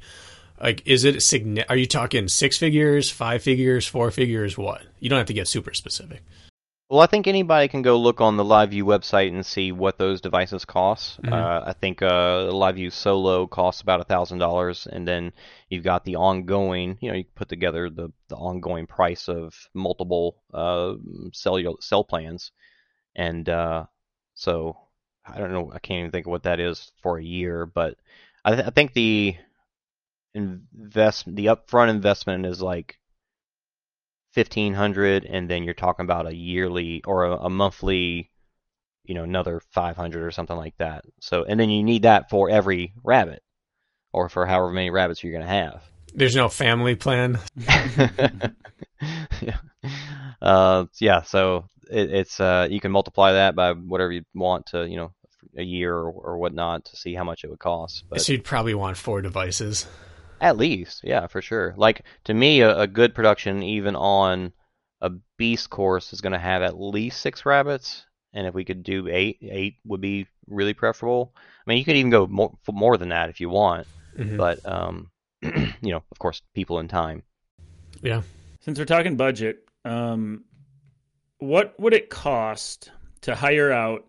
Like you have all your uh, your feed and your footage from a race, whether some of it is usable and some isn't. You take the stuff that's usable, and you just hire somebody to put together that package to turn the beast race into a 30 minute edited race. Even you know in San Luis Obispo, it was just other than a quick at what race? Maybe it wasn't San Luis Obispo. Maybe it was a Jacksonville race. I forget. There was no commentary. It was just heavy breathing and live people, and it felt real and raw. And mm-hmm. I liked yeah, it. Yeah, real quick and yeah. dirty editing. And a lot of sure. people did. So yeah, it, but it was good, wasn't it, Bracken? Like I approved of that. It, I don't need somebody outlining the race. I can watch it unfold if if we have the video. So what would it cost to just okay, fine. Like your job is taking care of the live feed, but to take that, just give them the footage, give them the stuff, and say. Turn this into a 30 minute production men's race and 30 minute women's. Like, what would that cost to hire out? And how quick could they get it done? Do you know? Have you looked into that? I I haven't, but I think a good editor the more cameras you get, the more complicated it gets. So editing that with two cameras is not that bad, but editing it with eight cameras gets real hairy real quick because it's like you got to watch all those cameras. I don't know. It's, it's I actually so I can, I can do I can record all the cameras, um, and and uh, and that's actually how I got my highlights that I showed in the recap shows for the OCRWC, and watching those camera. I'm watching the feed as it was live and switching between those four to six cameras and trying you know trying to catch the good stuff. Mm-hmm. So even that in itself takes at least minimum the amount of time that it takes to watch the whole race. That's at minimum if you were super clean and picking all your shots. So, you know, a good editor could do it within the time it takes to watch the feed, I guess. Oh my! But then you but then you got to render it, and that's going to take a lot of time because you're talking about a three-hour uh, video, or I mean, if you're cutting it down to 30 minutes, not not as bad, but yeah. I just think about like I'm not giving you business advice because trust me, I'm, that's not what I'm doing here. I, I don't know anything myself, but like it's like when we started the podcast, it's like we had somebody made the logo for us. We figured out like people were willing to chip in. It's like finding the right team. Like you are the right team member to like get this live coverage rolling. You have a passion, you have skill, and you have a desire to get this out to the community. And it's like assembling your team to get it off the ground where it's like somebody listening might be a great video editor and say, you know what? I'm willing to spend two weeks of my time after work to do this just so I know a good product gets out there. Finding another team member or two to like clean everything up on the back end or like to just give more options, right? Because your time is so valuable and your money resources are limited. You're a family guy working a job doing this out of passion. It's like if you could just find the right people that hear the message, right? That could that could help on some of those regards. You could take something that is continu- like needs like needs improvement in people's eyes and put together something like really well rounded live, which it already is getting there, and then on the back end. But it's just like finding those team that team like you. Like we need more Jasons from every angle. Is that possible? It is, but it's really hard to find all Yeah. those people. The OCR report, Will is doing a great job of of not just like bringing people in left and right, so you don't so you make sure you've got a group that meshes well. And and he's starting, you know, he started slow, and we actually just had a guy join us fairly recently that I, I guess he hasn't even announced yet, um, and he he's a younger guy who just got in Spartan like a couple years ago. His name's Jared, and he does live streaming himself for or like YouTube's. He does a lot of YouTube stuff himself. So he he doesn't know the live streaming side of it, but he knows the analytics behind YouTube and the kind of things that we should be doing to help make it better. He he made all the uh, images, the thumbnails for all the YouTube videos for OCRWC. Like he's got some skills and seems like a passion for it too. So you know we slowly like we know we need to grow because we need bodies to be able to do Mhm. the work, but Mhm. uh, it, it's got to be slow or else it's gonna be a bunch of people that we either don't like or they're not good or whatever. All right. My last question about the actual performance of the live stream. If you took us out of it, if you took the commentating booth out of it, does that positively impact the quality of what you can put out there in terms of just less choppiness? Are we too much draw on the system? No, the the fact that we're working from a remote machine at this point, Mm-hmm. it's not it's not enough bandwidth that you guys are not that impactful to take up the bandwidth that the cell phones are not getting enough bandwidth. Okay. So what's coming from the cell phones and coming in is what it is, and the network that the remote machine is on can handle it just fine. So having extra commentators doesn't hurt anything. Now, when I produced on site, like in Utah, it did make a difference. So, but the way we're doing it now, it doesn't. Okay. It's a fair question. So where do you see this all going then? So as of now, the plan is to continue picking up races and whatever races either excite you, seem worth the time and money investment on your half.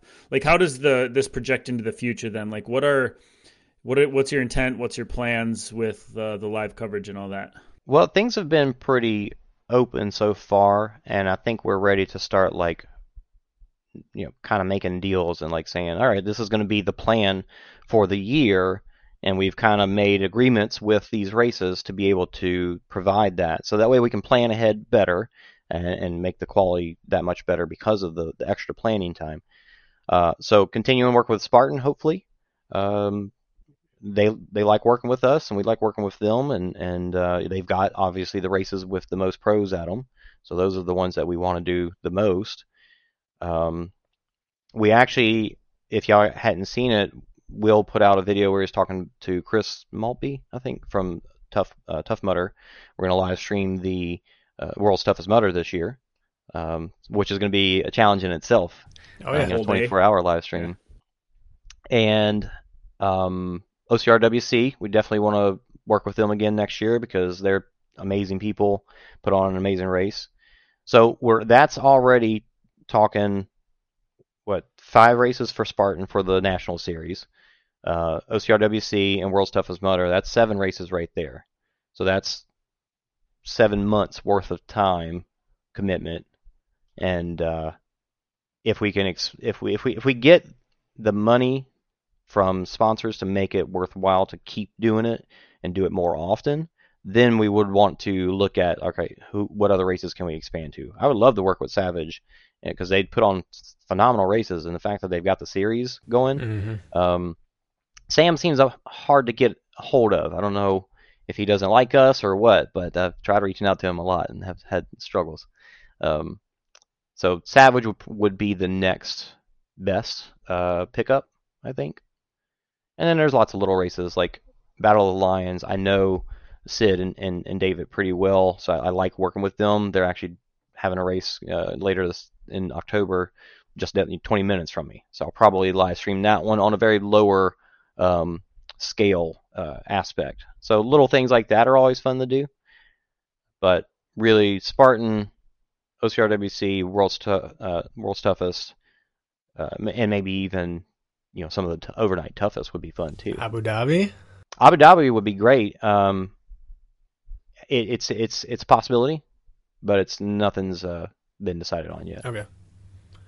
Is this the type of thing that in order to make it good, not good, in order to make it great at the small scale, it has to be bigger? Like, would this have to turn into a full time production company? Is this the type of thing that you could say, all right, if I could put on, cover local marathons, triathlons, CrossFit competitions, then you could justify with all that additional revenue making the big purchases and then do OCR at a higher level. Is this something that you could see A, that's the only way to get there, and B, would you leave your job to do it full time? That is a, a, a tough question because the reason I do it is because I love OCR. Mm-hmm. And do I like, you know, I road run here and there, but it's not my passion.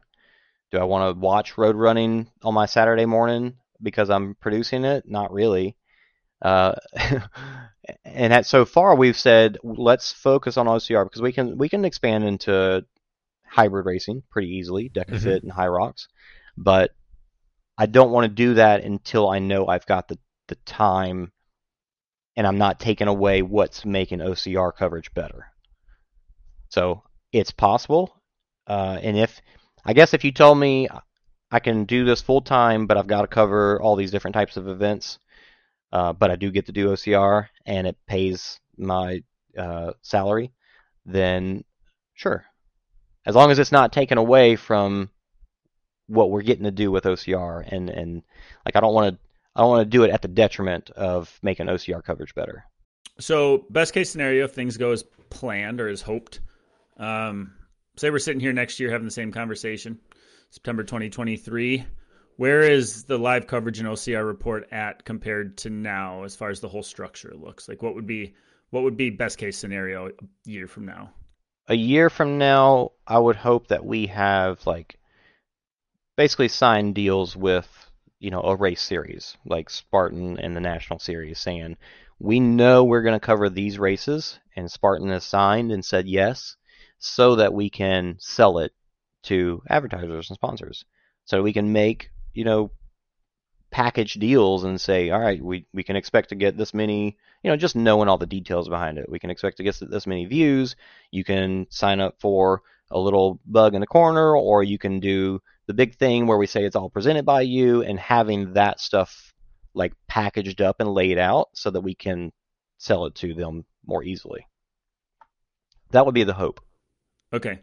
Um, so like in a not even a dream scenario, but in a realistic scenario, to be able to put this all on and even like break even or be able to reinvest in new equipment to make the production better, like this isn't really I mean, right now, looking short term, short term being a year, like we're looking to make the production better, have the money not come out of your own personal bank account, have this just fund itself, and you're still donating your time, basically.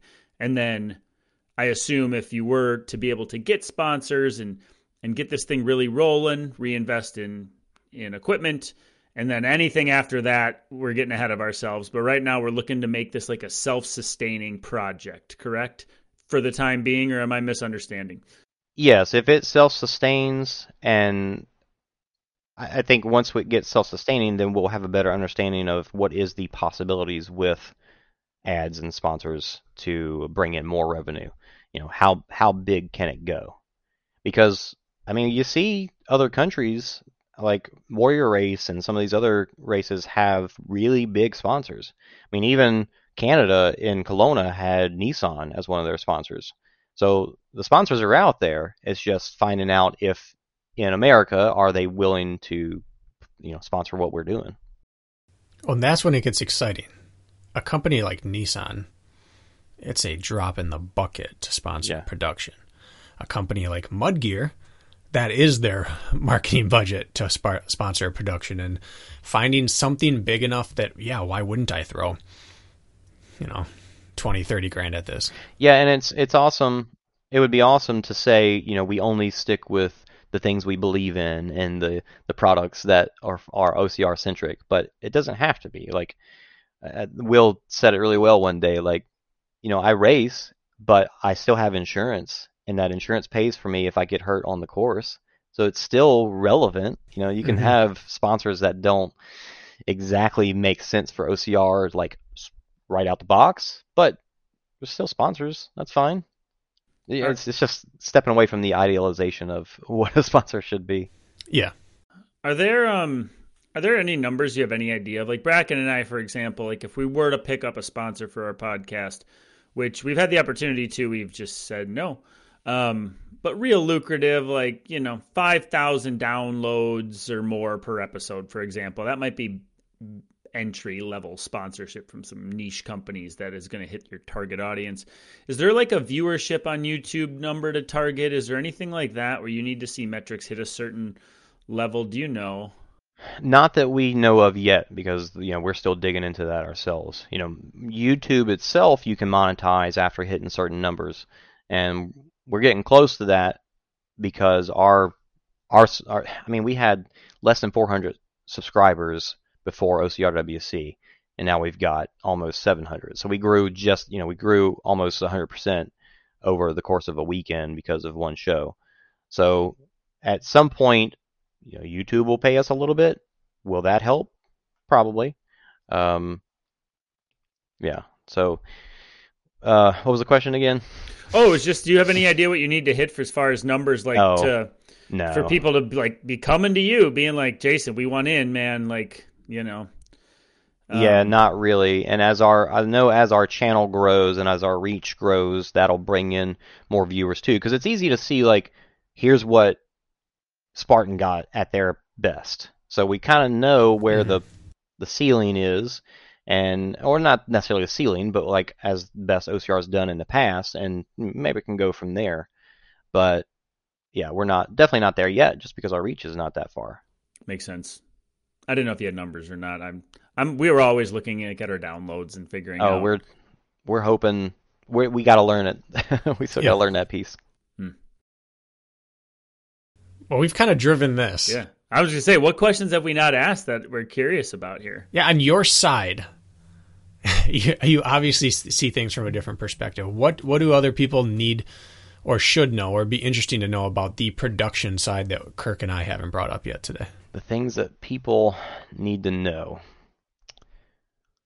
Um, at this point, it is basically all cell phones, and uh, in video feeds, it's just all about knowing the right software and settings within those softwares to make it work.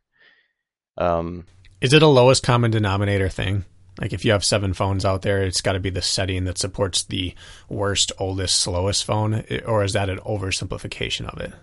You know, mentioning oldest, slowest phone is actually uh, something that I, I've been dealing with. Uh, obviously, we saw some phones at OCRWC where it's like, because I asked everybody ahead of time, what kind of phone do you have? Do you mind if we use your data? Most nowadays, everybody's like, oh yeah, I got unlimited data, no, no big deal. But newer phones, like an iPhone 10 versus an iPhone 11, is a pretty big jump because, as far as I recall, the iPhone 10s and I, I could be wrong, but they didn't have video stabilization. They didn't have a wide angle lens. So even just that by itself makes a big difference. Hmm. So at, at some point it would be awesome for us to be like, yeah, we've got our phones that we use for all the productions. But when you're reaching out to volunteers, um, you know, you, kind of run with what you got. And actually, like one of the guys that we had for OCRWC, the first day that he he rabbited for us, I didn't realize that the stabilization was off on his phone, and so his was real shaky. But then the second day, we put it on and gave him a gimbal, and it was like some of the best shots we got. So those, the types of phones you got, uh, make a huge difference. Google Pixel, Android. Uh, if you had like Samsung Galaxy, iPhone, what is the best for live streaming? Or is it negligible between flagship phones? I don't think I've seen a. Yeah, I think the flagship ones are all pretty comparable. iPhones versus uh, Android phones have all the same settings when it comes to the the app that I use, so it's it's fine either way. Um, I haven't really noticed anything that makes a big difference in either one. As long as they've got wide angle lens and and camera stabilization, then I'm good. Right on. I'm trying to think what I haven't uh, itches I have not scratched yet. We could also mention just like the coordination during the show itself. You know, talk about producing, being a one man producer, s- switching cameras, bringing up graphics, talking to the commentators when necessary, talking to the rabbits and trying to, to direct them when necessary. All that's happening at the same time. And then when you throw a wrench in it, like something goes wrong, or for some weird re- reason, this button is no longer bringing up the obstacle screen. Instead, it's bringing up the map, and I don't know why, and trying to troubleshoot that on the fly. That's where it just gets wild. But that's, uh, you know, as a one man show, you, you got to handle, you got to throw it, you got to juggle all of it at the same time. How many bodies would you need? Best case scenario. I could have one person switching cameras, one person uh, uh, directing the. I could probably have one person directing the rabbits and the commentators at the same time. One person doing uh, instant replays, one person doing graphics, and one person coordinating the rabbits with their gear. Um, so at least five would be good. You're doing five people's job. Yeah, at least. But what are you doing then in that situation? You're just kicking back? Are you six or are you one of the five? I don't know. Maybe in that situation, uh, yeah, I'm either one of the five or I get the race again. Oh, imagine that. You know, you'd just be in charge of putting out fires. You, you're not getting back on the course. Right, right. Are you racing at all the remainder of the year for yourself? No, I don't think I have any races on schedule. Now I could. I'll probably battle the lions since they're close. I'll probably do the live stream. Oh, I lie. I, am doing one, so I can do the live stream and then run the course after. So that'll be fun. But um, t- uh, toughest Dallas. Sorry, Tough Mudder Infinity is the weekend after uh, Blue Mountain, and a buddy's coming into town to run it. And I wasn't planning on running it, but since he's going to be here for Halloween weekend, I was like, let me let me just run with you. But then I was like, let me turn this into a thing. So I'm planning to actually live stream that, but it's going to be me on course running, you know, for eight hours or whatever it is to uh, just kind of get an atmosphere of what the course is like. So it's going to be a little different than the normal live shows that we've done, but you know, it's trying to branch it out and see what else can we do to you know provide some fun content. Cool. But that's it. Yeah, no, that's enough. I was just curious if you're if you're passing the torch from your racing self to your production self pretty symbolically or not. So to No, not not uh, not entirely. I do still like as long as the production goes well, then I'm like okay, my conscience is cleared. I don't feel like it's destroyed me mentally. I want to get out on course afterwards and go run. Uh, actually, after uh, Kelowna, uh, we went. Me and Jack went and ran the course backwards, and so I got to get on the course a little bit. And then when we ran back in, we did the obstacles on the way in, and it was awesome because um, Chris Mendoza was coming in through his fin- to finish the ultra at that point. So we got to run in the rest of the way with him. So that was a good time.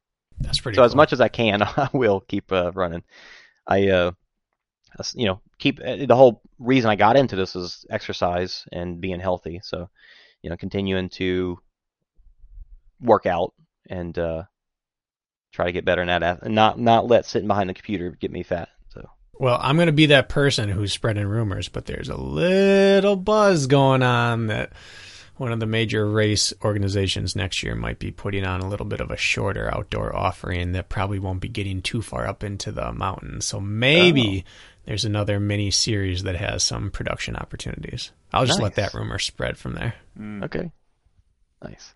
Looks like we're about at time here, Jason. So, want to say uh, it's been a pleasure working with you so far. You've made it very, very smooth, very easy, very thoughtless on my end. I don't know, Bracken, you probably feel the same way, but Eh, for it's it's been a breeze in a sense where like uh, things are taken care of and and the flow of what we've been doing so far together has been really nice and very easy. You guys, you and Will have been very supportive of us and vice versa. So it's been uh, like I said to Bracken, and maybe I said this on one of our podcast episodes after our first live broadcast, but I wasn't wasn't necessarily sure I wanted to sacrifice a Saturday morning to do a live broadcast because my weekends are sacred. And after the experience doing the first one we did, um, you know, I'm itching to do more. I really enjoyed it. And it says a lot for me to, in quotes, give up a Saturday morning. And everything around it's just been a positive experience as far as working with you guys. Just want to say thanks for that and um, appreciate what you're doing. Well, thank you guys. I'm I am very honored to be able to, and I know I've told you all this before, but I'm honored to work with you guys. I, I wasn't uh, an athlete that you know has this background to like get into the athletes, the elites club. I mean, obviously, you know, you, people know the athletes. It's easier to know each other as athletes, and I haven't had that. I, my entry is kind of forced in from this thing, but it's been a real pleasure to work with guys like you and all the other commentators that we've had and OCRWC and people at Tough Mudder. Like it's really awesome, and I'm very like, you know, it's it's kind of a, a dream, but you're I, I can I'm I'm not even killed, so I can I'm not like I can't believe this is happening. I'm not like that, but I am very thankful that it is happening because it's a blast and it's a real honor to work with everybody we've gotten to work with so far. I think it's the power of this community. There Yeah. aren't really mm-hmm. tiers.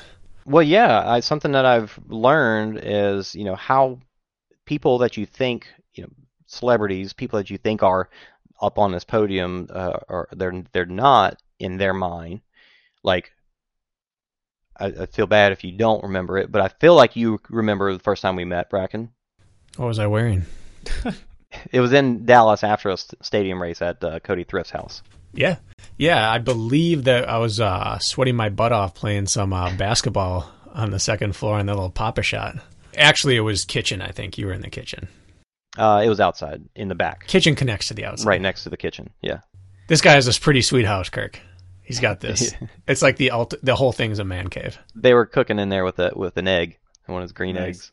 Oh yeah. Uh, but yeah, seeing people and just being so surprised at how people remember me from whatever. And so it's like, wow, people people are awesome. And uh, obviously, some people aren't, but for the most part, everybody's really awesome, and that's that is a it's a great aspect of this community. Other than a few who get a lot of attention sometimes, but whatever. we uh That's a wrap. That's right. Yeah, it is a great community, man. I'll tell you what. After just talking with you today about, like, I don't know how, let's say how this this has gotten itself started. A lot of respect for you, man, for uh, making this happen and and Thank you. donating your time and resources. Um, I would say uh, people should definitely be looking at this through a, a different lens in a, in a positive light, knowing that you know this is a hustle, and damn it, do I respect a hustle. So. And if we be successful with this, that's great. But just like any other venture, you got to go into it saying this could be a failure. It may not work out. At some point, we we may just have to say let's we have to stop doing it because of one reason or another. But I'm glad to be on that adventure, whether we fail or not. Love it. I mean, that, that's uh, endurance racing, right? yep. Get him putting a little bow tie on this episode for us. Thanks, Jason. No problem. We'll see you soon. All right, guys. Thanks. Appreciate your time.